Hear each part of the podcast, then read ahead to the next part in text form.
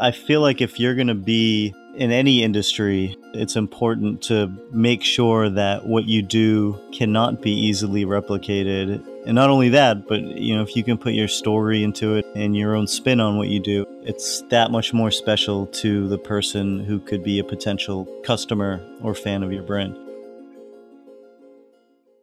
Promo Kitchen is an all volunteer, nonprofit organization committed to the advancement of the promotional products industry through education and mentorship.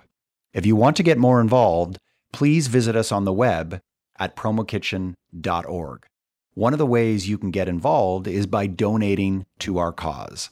We rely on our community for financial support to help cover the cost of producing our educational content and our networking mixers. You can donate today right from your phone at promokitchen.org slash donate. Thank you so much, and let's get started with the show.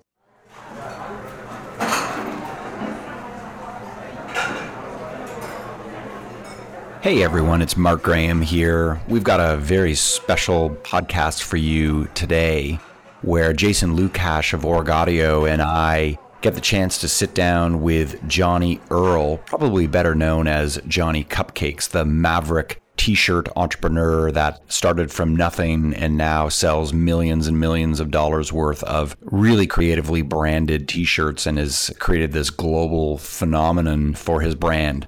We are really excited to have Johnny speak at PPAI Expo on January the 10th after his keynote. And there are a limited number of spots in his workshop where he'll be talking about how to build a brand that matters, how to create a frenzy for your product. And we're hoping to attract a group of really creative and curious people to the workshop.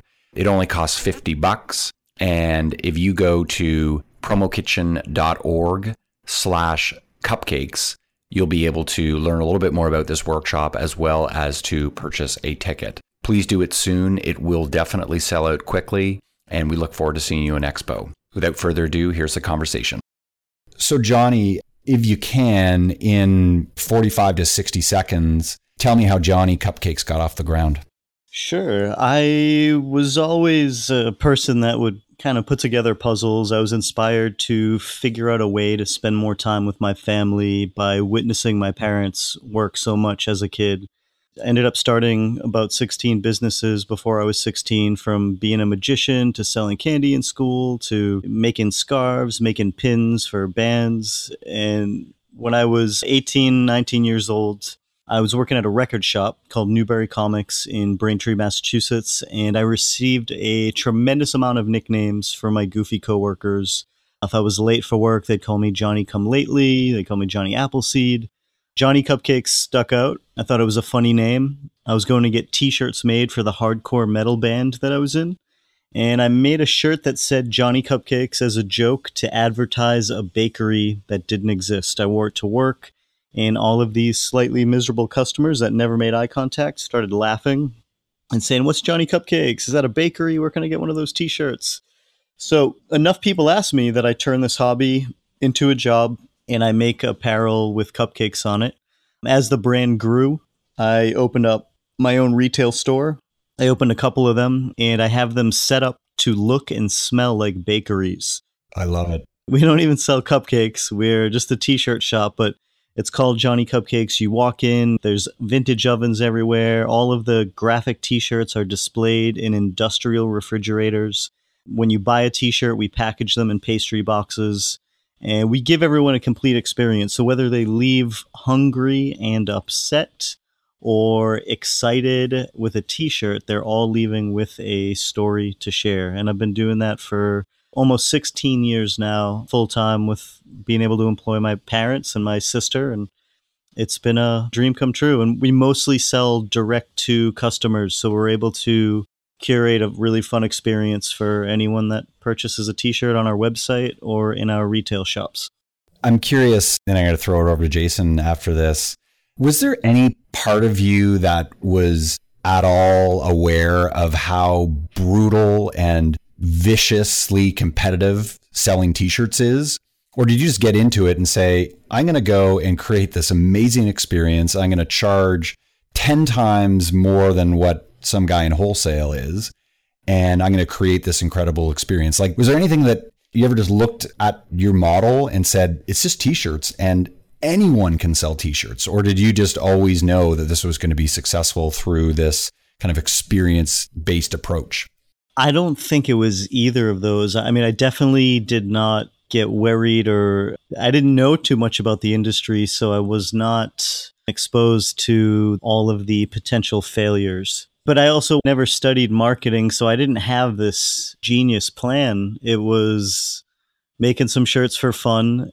People like them, so I kept making more. But as I made more, I wanted to bring out the kid in everybody and not even in a marketing sense. And I think I get this from my mom. My mother, when I was a kid, she used to tell me that we'd have to go run errands and I'd be in her car for a half an hour driving and all of a sudden, I'd see a Ferris wheel in the distance. And my mom would lie to me and surprise me and bring me to a carnival. And she'd always do these things. And she still does things. She still makes Easter baskets for my sister and I. And her and my dad still win costume contests for parties they go to. They're just very fun people.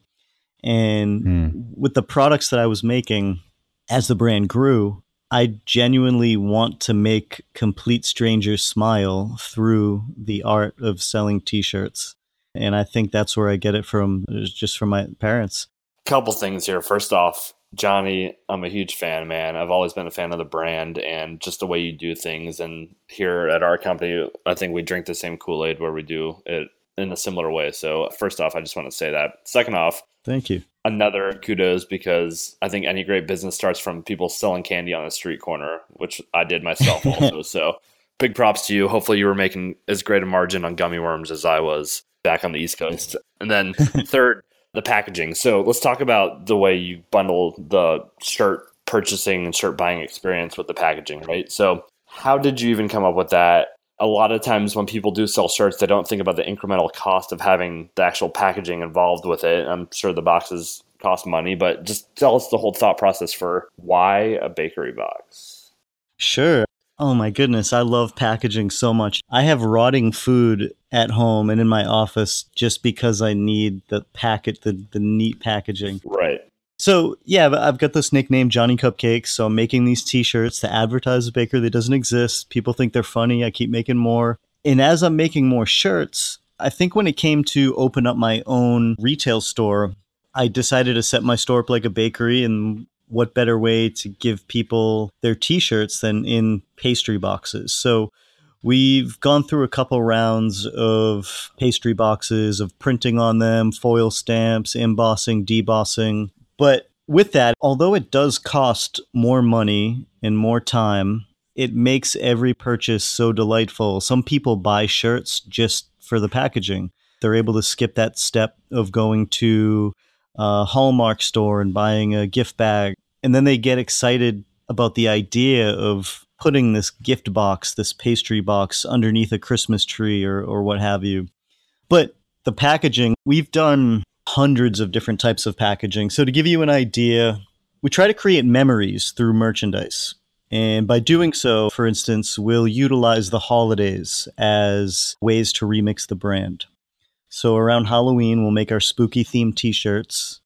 One year, we did movie titles for movies that don't exist, like Count Spatula or Rise of the Two Headed Zombie Chefs, yeah. or Robot Ovens from Mars. And so they were just graphics on the shirts with these fake movie titles. But we decided to step it up and hire actors and actresses and some great guys behind the camera and some special effects people. We made movie trailers for movies that don't even exist just to build up this hype and excitement for these t shirts. Now, not only did we do that, but we decided to release the t shirts at nighttime. So you would have to wait in anticipation in the dark to get these spooky shirts. We set our retail store up like a haunted house. All of our employees were excited that they got to dress up like zombies for the night. We gave out popcorn to anyone that came through. We showed horror movies in the windows. And we decided to package the t shirts in cassette VHS tapes packaging that we rebranded. We even put the little round fluorescent be kind and rewind stickers on the boxes and we stuffed the t-shirts in every one. And you just can't stop though. You you have to keep inspiring your team and working with your team and pushing everyone, you know, what else can we do? What else can we do? And I think that's where when magic is created, when you can keep coming up with little extra bonuses to make a customer's head spin. So the cherry on top of some of these Halloween releases, I went as far as renting out a hearse and a coffin from a creepy guy on Craigslist for $230. and I personally got delivered in a coffin out of the hearse. And it stirred up so much excitement on Newbury Street in Boston that there were thousands of people taking photos, posting stuff on social media, asking all of our customers who are camping out for t shirts what they were waiting in line for. So every customer acted as a brand ambassador. Right. So for me, you know, not spending ten or twenty thousand dollars on a full page ad, all of a sudden for two hundred and thirty dollars, I've got thousands of people taking photos and wanting to learn about the brand. I even went to Kinko's and got like a 20 $30 decal made for the back of the hearse that said Johnny Cupcakes, the Undertaker Baker. Oh, wow. And it was great. It, now, again, we've had our shirts knocked off and, and that's fine, but people have to realize although the product is cool, it's not the product that we're making. We we're making memories through merchandise and we're creating a feeling, something that isn't even tangible, and that is our own DNA and I've spent over a decade traveling around and creating memories with customers from all walks of life, from all over the world. I know many of our top customers by name. So does my mom and my sister. And it's just a big family of people who collect fun t shirts and have made a lot of new friends through it. Dude, what was it like riding in a coffin in a hearse? Oh my God. This is the most important question of this whole podcast, by the way. Like, I'm sure a lot of people want to know what that experience was like. It's very Lady Gaga of you. Yeah, I uh, yeah, I realized Marc Jacobs and Ralph Lauren were not jumping out of coffins, and I decided to do it. It, it was actually pretty creepy. I I love creepy things, but you can't help but think to yourself, "I'm gonna die someday," so I better have fun, which totally reverses the whole reason why you're asking yourself that question because you are having fun by jumping out of a coffin in a hearse. Yeah. So yeah, it was definitely bizarre. But we've done aside from the hearse, I've gone as far as renting out ice cream trucks in Santa Monica, San Francisco, Los Angeles, and in New York City. Yeah. And we've rebranded the ice cream trucks to be Johnny Cupcakes ice cream trucks. We sold ice cream themed t shirts packaged in oversized push up pops, pints of ice cream. And with every purchase, we gave out real ice cream. We dressed up like milkmen from the 1950s. And we were able to take a t-shirt that we normally sell for $30, $35, and we're able to sell them for around $75 a shirt. Through the packaging, the experience, not only do we give out ice cream with every purchase, but I chose not to tell people where we were going to be too far in advance because I wanted the experience to be so genuine that adults were chasing an ice cream truck like little kids chasing an ice cream truck. and it was unbelievable. And nobody even barked at the prices. In fact, some of those t shirts sell for triple the price on eBay if anyone ever is willing to let go of those shirts. and again, it wasn't even a marketing idea. It was, of course, we're going to make ice cream shirts around the summertime we need to sell them out of an ice cream truck with ice cream packaging, with real ice cream, with ice cream men costumes. We need to have music that plays when we roll up. I could go on and on, but like I said, I've done more than 400 pop up shops around the world. And many of those pop up shops, probably about 99% of them, were done with me paying zero rent. That sounds crazy, but if I'm going to travel and do a tour around the US or beyond, I'll post on social media. I'll say, hey, I'm looking to do a tour. If anyone wants to host me, let me know. And I'll get all this feedback from every city, every state, multiple countries. People saying, come to my house, come to my dorm, come to my college, come to my work, come to our place of business, our bakery, our art gallery. So people just want to host me just to have some action there. But they also get the benefit of me bringing hundreds of brand new customers that may have never gone to those businesses Right. And that's great. And I usually do it during off hours, so it never messes with someone's business. It ends up being a bonus for them. But I've done pop up shops in people's backyards, I've done them in people's garages, I've done them in art galleries, real cupcake shops. I've created menus in diners where you have to sit down and order your t shirts from a menu. I did a tour called the Suitcase Tour where we sold t shirts out of suitcases from the 1950s to go along with the roots of my brand of selling shirts out of my suitcase when I was on tour with the hardcore band. So I'm like running out of breath because I'm so excited to talk about it. This is this is the stuff I live for, and I think I owe it to my parents for them instilling that that sense of humor in me. Hey, Jason, what are your parents like?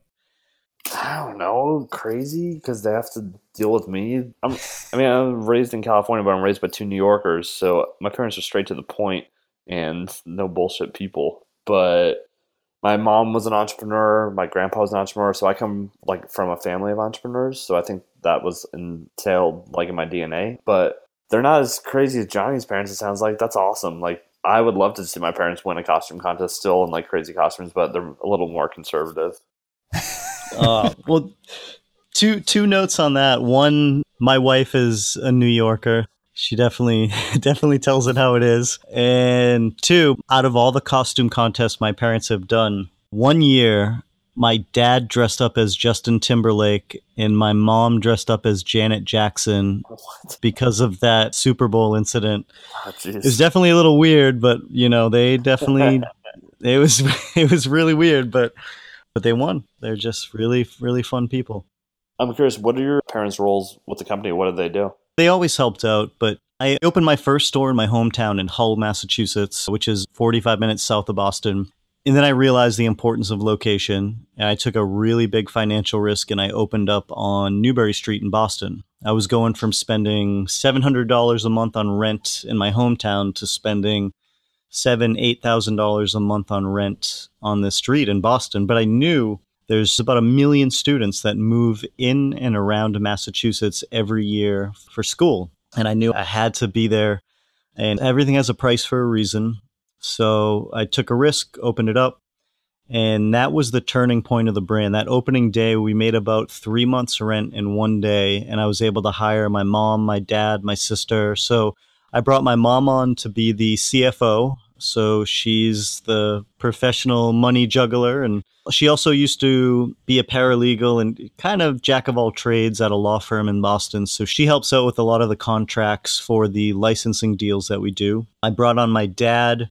My dad's always been a freelance carpenter. So he's just our in-house handyman from building out our offices from minor fixes in the stores or the pop-up shops and my sister graduated from business school in Rhode Island, and I brought her on to do human resources, but she also manages our eBay page. We have an eBay vault, and instead of having sales all the time, we save our products and then release them months later on eBay, and they usually sell for three, four times the price than what it would have happened if it went on sale. So she runs that. I mean, you know how it is with a small business, everybody doesn't have one role, everybody does everything, changes every day. But yeah, I'm very thankful to have them. They definitely put in their hours. They work later than they should. They work on weekends. Having a family run brand, it has been tough in the past, but we've learned to try our best to not talk about work outside of work and to just make time for family stuff and and that's very helpful. And we've learned to try to make more decisions based off of facts versus feelings. And that's something that I still have to learn because sometimes you have a great idea and you want to jump on it, but I'd say my wife has played a great role in being that wall that I have to get through with all these side business ideas I come up with. My wife's an auditor, so she she is an auditor from New York. She's the toughest woman that I know, but she's the smartest woman I know and I would not have it any other way. So I definitely learned a lot from her. As we were dating, you know, when she started to you know chime in and let me know if something's not going to work it was really tough for me to to be like I'm like, you're, you know, you're my significant other. You're supposed to be supportive, but she's just, you know, like you said, Jason, your parents tell it how it is, and yeah. it hurts sometimes. But after 24 hours, you're like, wow, I'm, I'm really happy that that got right to the point. So it's good. Yeah, Johnny, I was going to ask. I know you speak to a lot of entrepreneurs or people that want to become entrepreneurs, what are two or three of like the biggest rules that or I mean not rules, but just philosophies or just things you preach to entrepreneurs or would be entrepreneurs? I would say don't be afraid of failing. There are so many people with great ideas that don't start or don't continue a project because they're afraid of what other people might think. I still fail every single day. Every day I fail at least once or twice. And you just have to look at it as a puzzle and laugh and take a learning lesson away from it. I'd say make sure whatever you're doing with whatever business you're in, you have at least a dozen things that separate you from other people within your industry. And I'd say make sure you manage your time and money the right way. I know a lot of people that have ideas for businesses, but they are partying on Thursdays, Fridays, Saturdays, and they're recouping on Sundays and half of Mondays. So they really have two full days to try to make something work.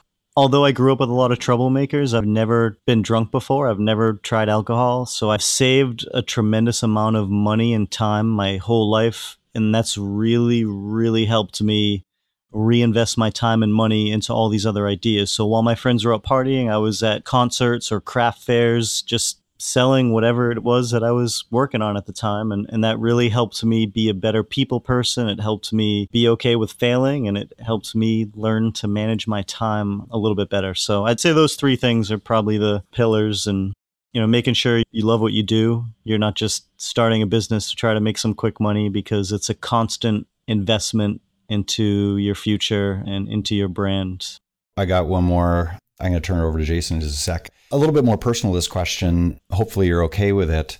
You've been open in some of your public speeches about your learning disability as a kid. And I'm always curious about the connection between creativity, entrepreneurship, and those with learning disabilities when they're young, and how something that might be perceived to be a negative or a disadvantage or a liability is actually something that turns into a great advantage and asset. Are you comfortable to talk about that in terms of your path? You know, I've just always had a really difficult time sitting still, focusing.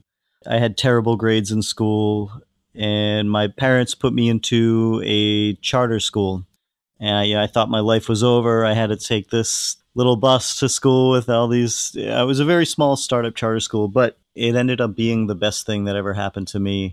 I got to learn at my own level. I got to take different timed tests, and everything we learned was hands on. You know, if we were learning about sea life or marine biology, we'd go on a whale watch. If we learned about cooking, we would start a program and make lunch for the school. So that really helped me learning hands on. And I think that's with most people is you learn better by doing. It sticks with you, it makes it fun, but I don't look at it as a disability. I, I never took any drugs for it. I was told I had two different learning difficulties. The charter school really helped out. I started listening to jazz music, trying to turn off TV, trying to turn off the internet, just little things to make work enjoyable. But the biggest thing is to just do what you love. And if you can have the ability to take classes that you enjoy, to take courses in college that you enjoy, or to work a job that you enjoy, all of a sudden focusing is not as much of an issue. I mean, it could still be tough, but you almost can't sleep. I couldn't even drive today because I had to keep slowing down to write down ideas that I had for products that we want to release in 2017. And I think the best part about having a difficult time focusing is it's like a superpower in the sense that you know what you don't want to do and that's everything you can't focus on. Yeah. It's just a very clear sign of what's right and what's not right for you and yeah. and i think everyone has some form of discomfort when it comes to trying to sit down and, and getting things done but but yeah those are my thoughts. That school helped me out my parents being open-minded helped me out internships I think are a great thing for anyone that's still confused because you learn firsthand what you want to do or what you don't want to do for the rest of your life. And one of my internships was at a silk screening shop, and I revisited that place when I had the idea to make these t shirts. That's awesome, man. Thank you. What a brilliant answer. Johnny, so I'm back on this packaging kick because I don't know, we spent a ton of money on packaging, and I feel like we have some of the best packaging, at least that I know of. You do, man. I'll echo that. You do. I agree. Where do you get your inspiration for your packaging? Like we do a lot of scouring the internet, obviously, but we also shop the markets in like Tokyo and Hong Kong. Like, where does all your inspiration for how you package come from? Well, I've only been to Japan once, and it's definitely an inspiring place when it comes to packaging and retail experience. But I get a lot of inspiration grocery shopping, watching cartoons, old cartoons. And a lot of it is what theme can match the product that's coming out. So if we are releasing something in October, it's got to be a VHS tape. It's got to be a miniature coffin. It's got to be a, a spooky cupcake mix box. It has to be an oversized, hollowed out book of horror stories that has t shirts inside of the book. Those are a few things that we've done around Halloween, but I have to say the holidays, pop culture, sports events, sports seasons, utilizing any season, any bit of pop culture to remix our products and then tagging along to that is hey, are we going to do special packaging for this? What kind of release do we want to make this? And it's tough to not get too carried away, but we did a really fun project with The Simpsons. We were approached by Fox a few years ago, and they wanted us to work on some t shirts, some products for The Simpsons big anniversary. So we had a, quite a few ideas that we had to tone down, but we had a release and within that release, we made some special edition products that were twice as much money for the customer. And those projects were, you know, there was a Homer Simpson box set, and it was a t shirt, but it came in a cupcake mix box. And it was a Homer's bacon cupcake mix. But along with the shirt inside of the box, you'd get a pair of Johnny Cupcake's Homer socks. I think it came with a pair of sunglasses. You know, it came with a watch Krusty's came with a T-shirt, a bow tie, and an itchy and scratchy hat. And then Bart's came with a wallet, the T-shirt, a wallet, and a pair of sunglasses. So there were these collectibles that you could not buy separately unless you bought the box set, and it was really fun. But but yeah, I think a lot of our inspiration comes from the themes, and it starts with that theme, and you just kind of build off of that with one another. I want to turn our focus to Expo you're going to be speaking, doing one of the big keynotes at Expo in January. And I'm curious if you can give a little sneak peek as to some of the things that you're going to be talking about, because we plan to publish this before your session and would love to drum up some additional interest. Sure. You know, I talk about many things, and if people are paying close attention, there's at least 40 or 50 little nuggets of bits that they could take back to their companies. But the overarching subject would be branding, creating unique experiences, but most importantly, building brand loyalty. We have more than 2,000 Johnny Cupcakes customers that have tattoos, Johnny Cupcakes tattoos on their bodies. I've seen face tattoos, neck tattoos, back tattoos. I've seen tattoos in places that I wish I did not see. But hmm. you know, a lot of these customers were inspired to start their own business, to live a healthier lifestyle. Some of them met their best friends or significant others through the brand. So I'm going to share a, a lot of stories and a lot of tricks that people can use to inspire their team to think more creatively and to build brand loyalty with their existing customers, their past customers, and the customers that don't exist yet. That I think is going to be a huge message. It brings me to a comment, and I'll follow it up with a question. And Jason, I'd love your perspective on this too. Is that this industry, the promotional products industry, is on one hand very vibrant, very creative. It's a growth industry, not fast growing, but you know, solid numbers is a big, big industry. It's about $22 billion. So that's all on the good side of the ledger, so to speak on the negative side, and I think you will see this in spades, particularly if you've got a booth and you're being a supplier there. There's a lot of people who are scared in this industry. A lot of people that have either been around for a long time or they just have an older mindset. Not to say their age, but just an older mindset. And there's going to be a lot of people that are going to come into this keynote that are pissed off about Amazon or the online players that are stealing their business or cutting costs. There's going to be people that are scared about losing their employees to more innovative companies or maybe other innovative industries. You're going to have people that just don't know how to differentiate themselves because they really see themselves as either distributors of some big product line or maybe a distributor of Jason's, for instance. Or it could be a supplier who's sitting there. This is being very generic when I say this, but you may have some suppliers that feel their job is to go to the Canton Fair in China, go and bring a bunch of stuff in and put it into a warehouse in the US. And 30 other suppliers have got the exact same product. So there's just no way to differentiate. So you're going to be a very, very weird guy or a breath of fresh air to some of those people who are scared or pissed off. so that's a comment about some of the people that you're going to be speaking to. And I really hope that your message resonates because I think that a lot of those people have the ability to reinvent themselves into 2.0 their businesses. I had a question in there and I think I remember it. sure, sure. My question is I'd be interested, Jason, to get your perspective on this primarily. Is Jason, you as a supplier, you see all of these distributors that sell your product. Mm-hmm. You're really vocal about the kinds of people that you want representing your product. Yeah. When you see Johnny and the values that he represents, how many of your distributor customers are like the Johnny Cupcakes of the industry? I'd say of all of our customers, we'd have probably less than 50 that I'd consider to be like Johnny Cupcakes of the world. The rest we have to conform with and sell product to.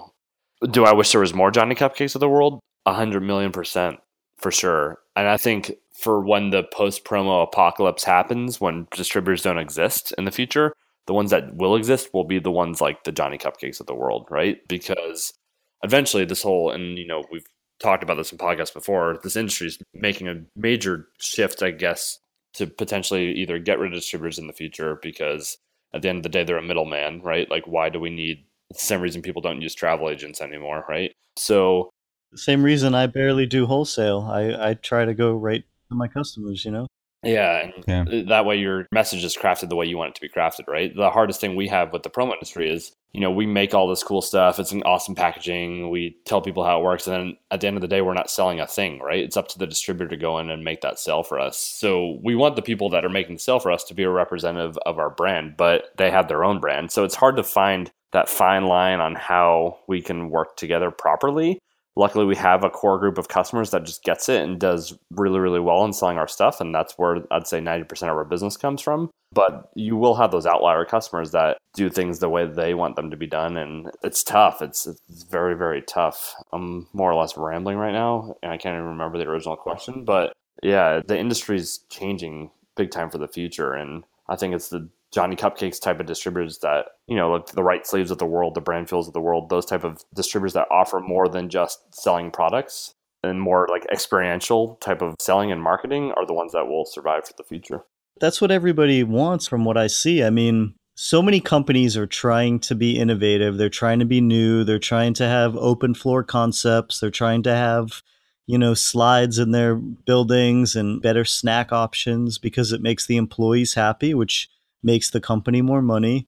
So a lot of businesses have been making that shift, and they're certainly making that shift with the gifts that they give their employees and clients. So I don't think, you know, having 40 different types of pens that you could engrave your name on or a backpack with someone's initials those do have a place and time for it but i think now more than ever people they want something new they don't want their gift to be a waste. And they want their employees to feel appreciated and they want their employees to use whatever you're giving them, whether that be a t shirt or a really cool pair of headphones that you might make, Jason. And yeah, people want to create that something fun. They want people to feel appreciated. That's why they're buying them gifts and they're looking for new things. You know, my wife always says competition is good. It's a great thing. It forces you to reinvent yourself and to think strategically. And I'm excited about hearing the difficulties of this because, in my mind, I'm like, cool, I'm going to do this show, but with or without this show,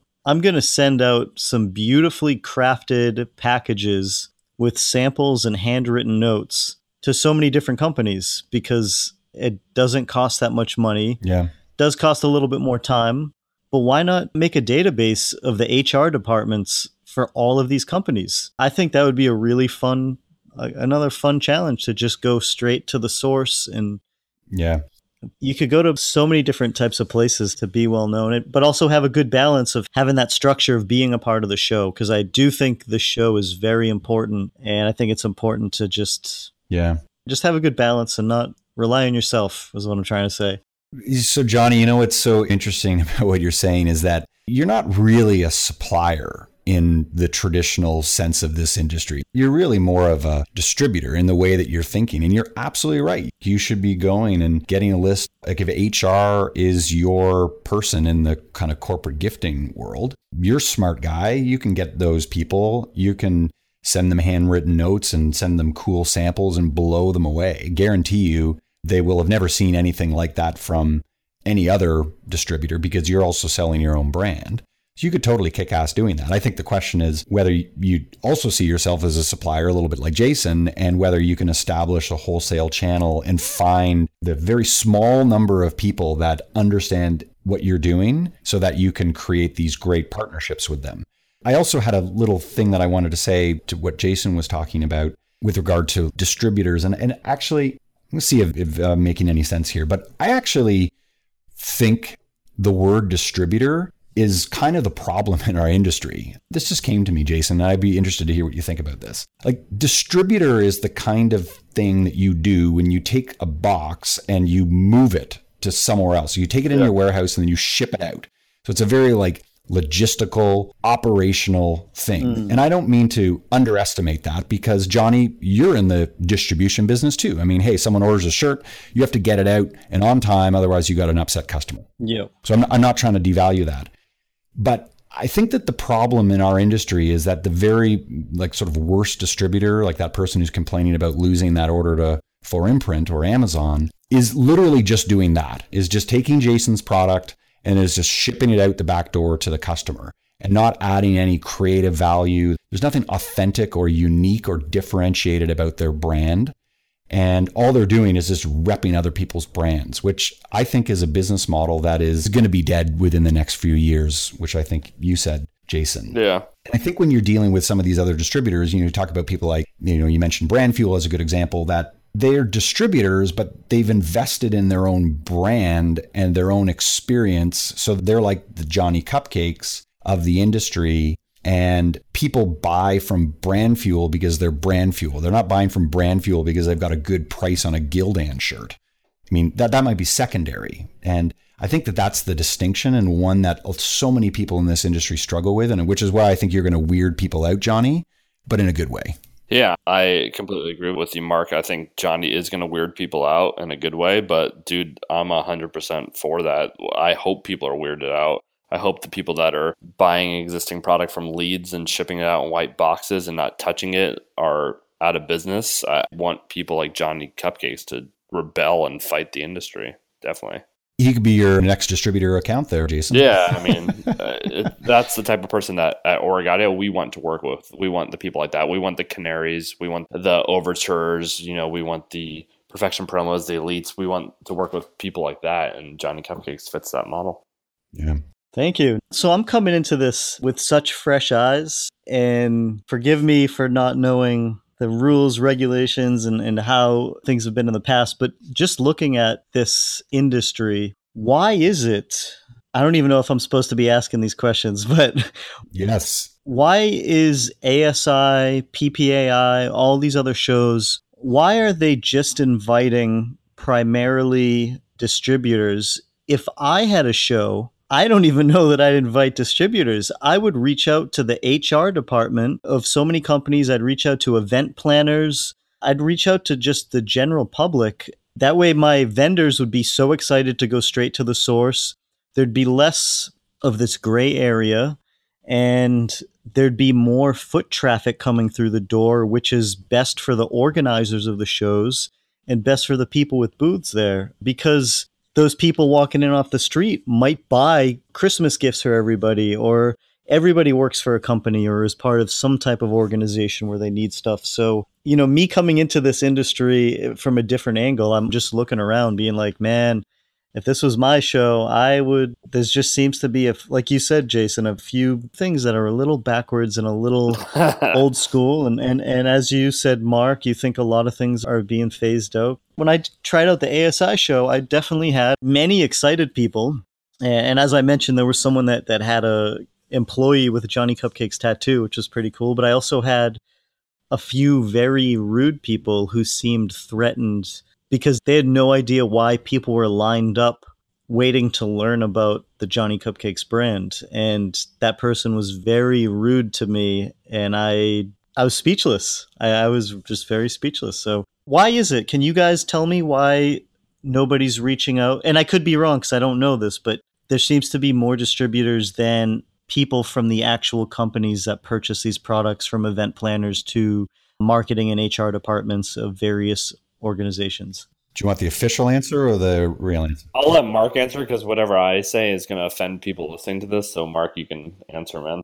I almost feel like we should end the podcast right now because you're going to have like a lineup of people with like, you know, placards in front of your keynote, which is awesome. Johnny, you're the best, man.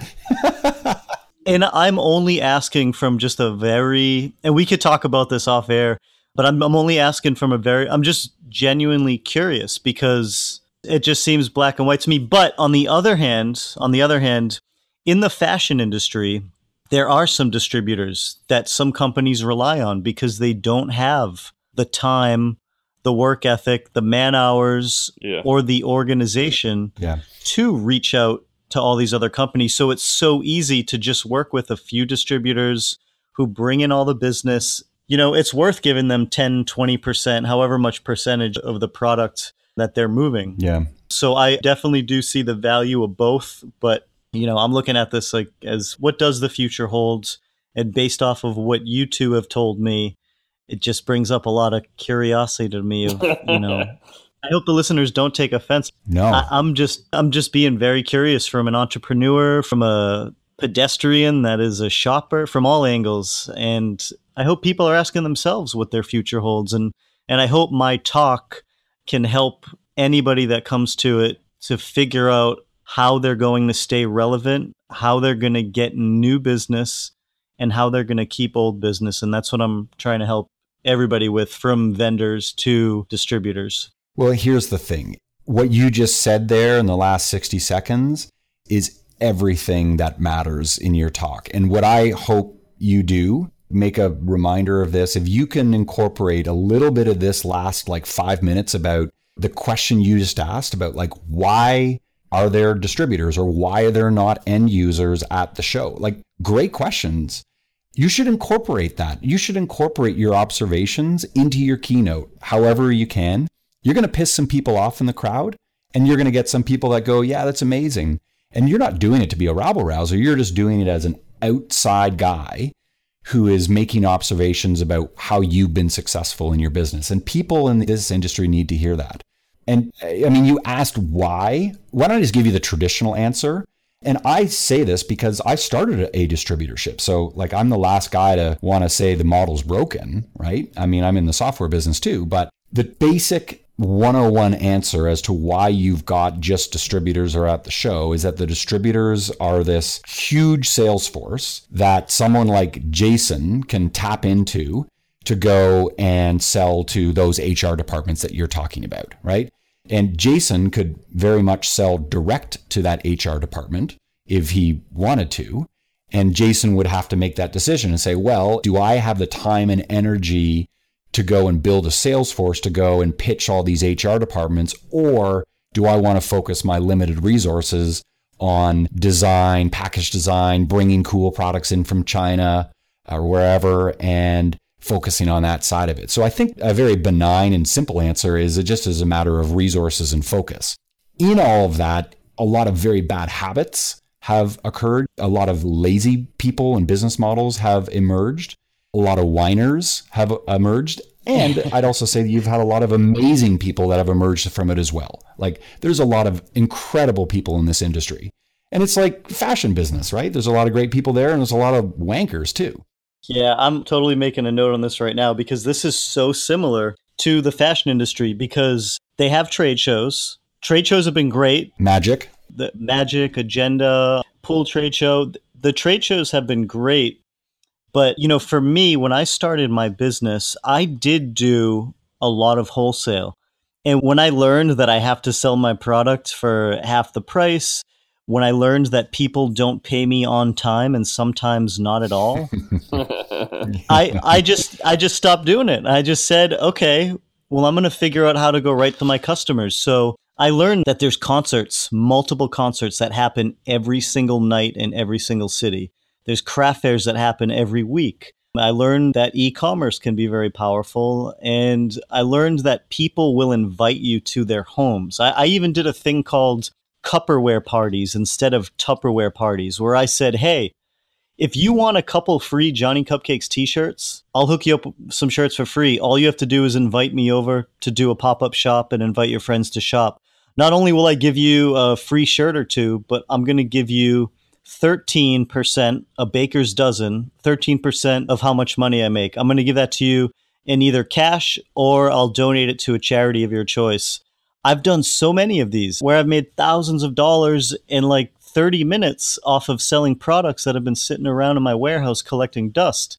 And I'm not looking to make the most money in the world. I'm looking to solve the most puzzles in the world. So that's what I did. Now, when I look at my friends' brands who I love, some of them work with distributors, some of them sell straight to wholesalers, but regardless, their primary business is doing wholesale. And what's really scary is some of these businesses that I've seen, some of these brands that I've seen at the fashion trade shows, you can see the desperation in their eyes because they are fighting every last breath that they have to get space on the floor in these stores, some of those stores that are going out of business, and many of those stores that are bringing in other new innovative brands. So not only are they losing a lot of money with the wholesale price, but you have no solid, predictable future because you're not selling straight to your customers. So that really made me be like, all right, if I do wholesale, I'm going to do it with select stores that I have great relationships with that represent my product well. But I'm going to focus on my website. So we release brand new t shirts every single Friday at 12 noon Eastern Standard Time on our website. We release at least four or five new shirts every week. Once we sell out, we normally don't make it again. People start collecting. Got one girl in Belgium who's got 700 Johnny Cupcake shirts, more than a thousand Johnny Cupcakes products. And by keeping it personal, having the fun packaging like Jason and I were talking about, all of these things help build brand loyalty and help us rely on our clients and our customers become loyal to us.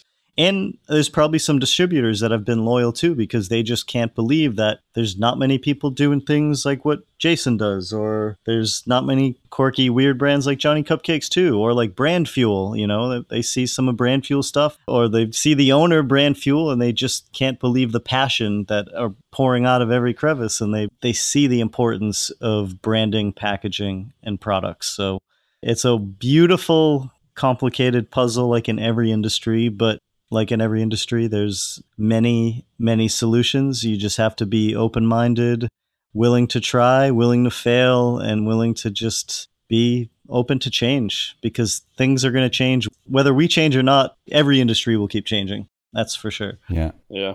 Hey, Johnny, I want to give you a massive thanks for spending all this time and sharing a huge amount of knowledge we should be wrapping up in just a second here, but I wanted to also, you know, in addition to promoting your keynote, which I think is going to blow people away, particularly after some of the themes we just talked about. But I also want to promote the fact that you're doing a more intimate, smaller workshop immediately following the keynote, and Promo Kitchen's going to be involved in sort of co hosting that with you and there's only a limited number of seats for that. You can buy tickets off of the PPAI website if you're interested in hanging out with you, Johnny, sort of up close and personal. And I know that's where we're going to rip into some of these themes and talking about creativity and, you know, unstucking people as it pertains to standing out in a crowded marketplace. And I think that you're a perfect guy for that. And I know that I cannot wait to be part of that. So thank you for doing that. And it's going to be amazing. Yeah, I'm excited. And you know what? I'm already thinking about many ideas, dozens of ideas of what I would do if I was a distributor and how I would stand out and figure out ways to be well branded and successful. So, you know, I'm not just thinking on the side of the vendor, but I think distributors have a really great shot at, you know, reinventing the way they do business from the design of their website to their catalogs to who they decide to represent. Yeah, I think there's a lot of success and growth for everybody as long as we're all willing to think creatively. Yeah. Well, great message, man. Thank you so much on behalf of the Promo Kitchen community. You're going to be amazing in January. Thanks again for listening to this edition of the Promo Kitchen podcast. If you like what you hear, you can subscribe to the podcast through iTunes or wherever you get your podcasts. And remember, you can always get involved in the Promo Kitchen community by visiting us at promokitchen.org. You can also show your support by donating to our cause at promokitchen.org slash donate. We would sincerely appreciate it. See you next time. Thank you.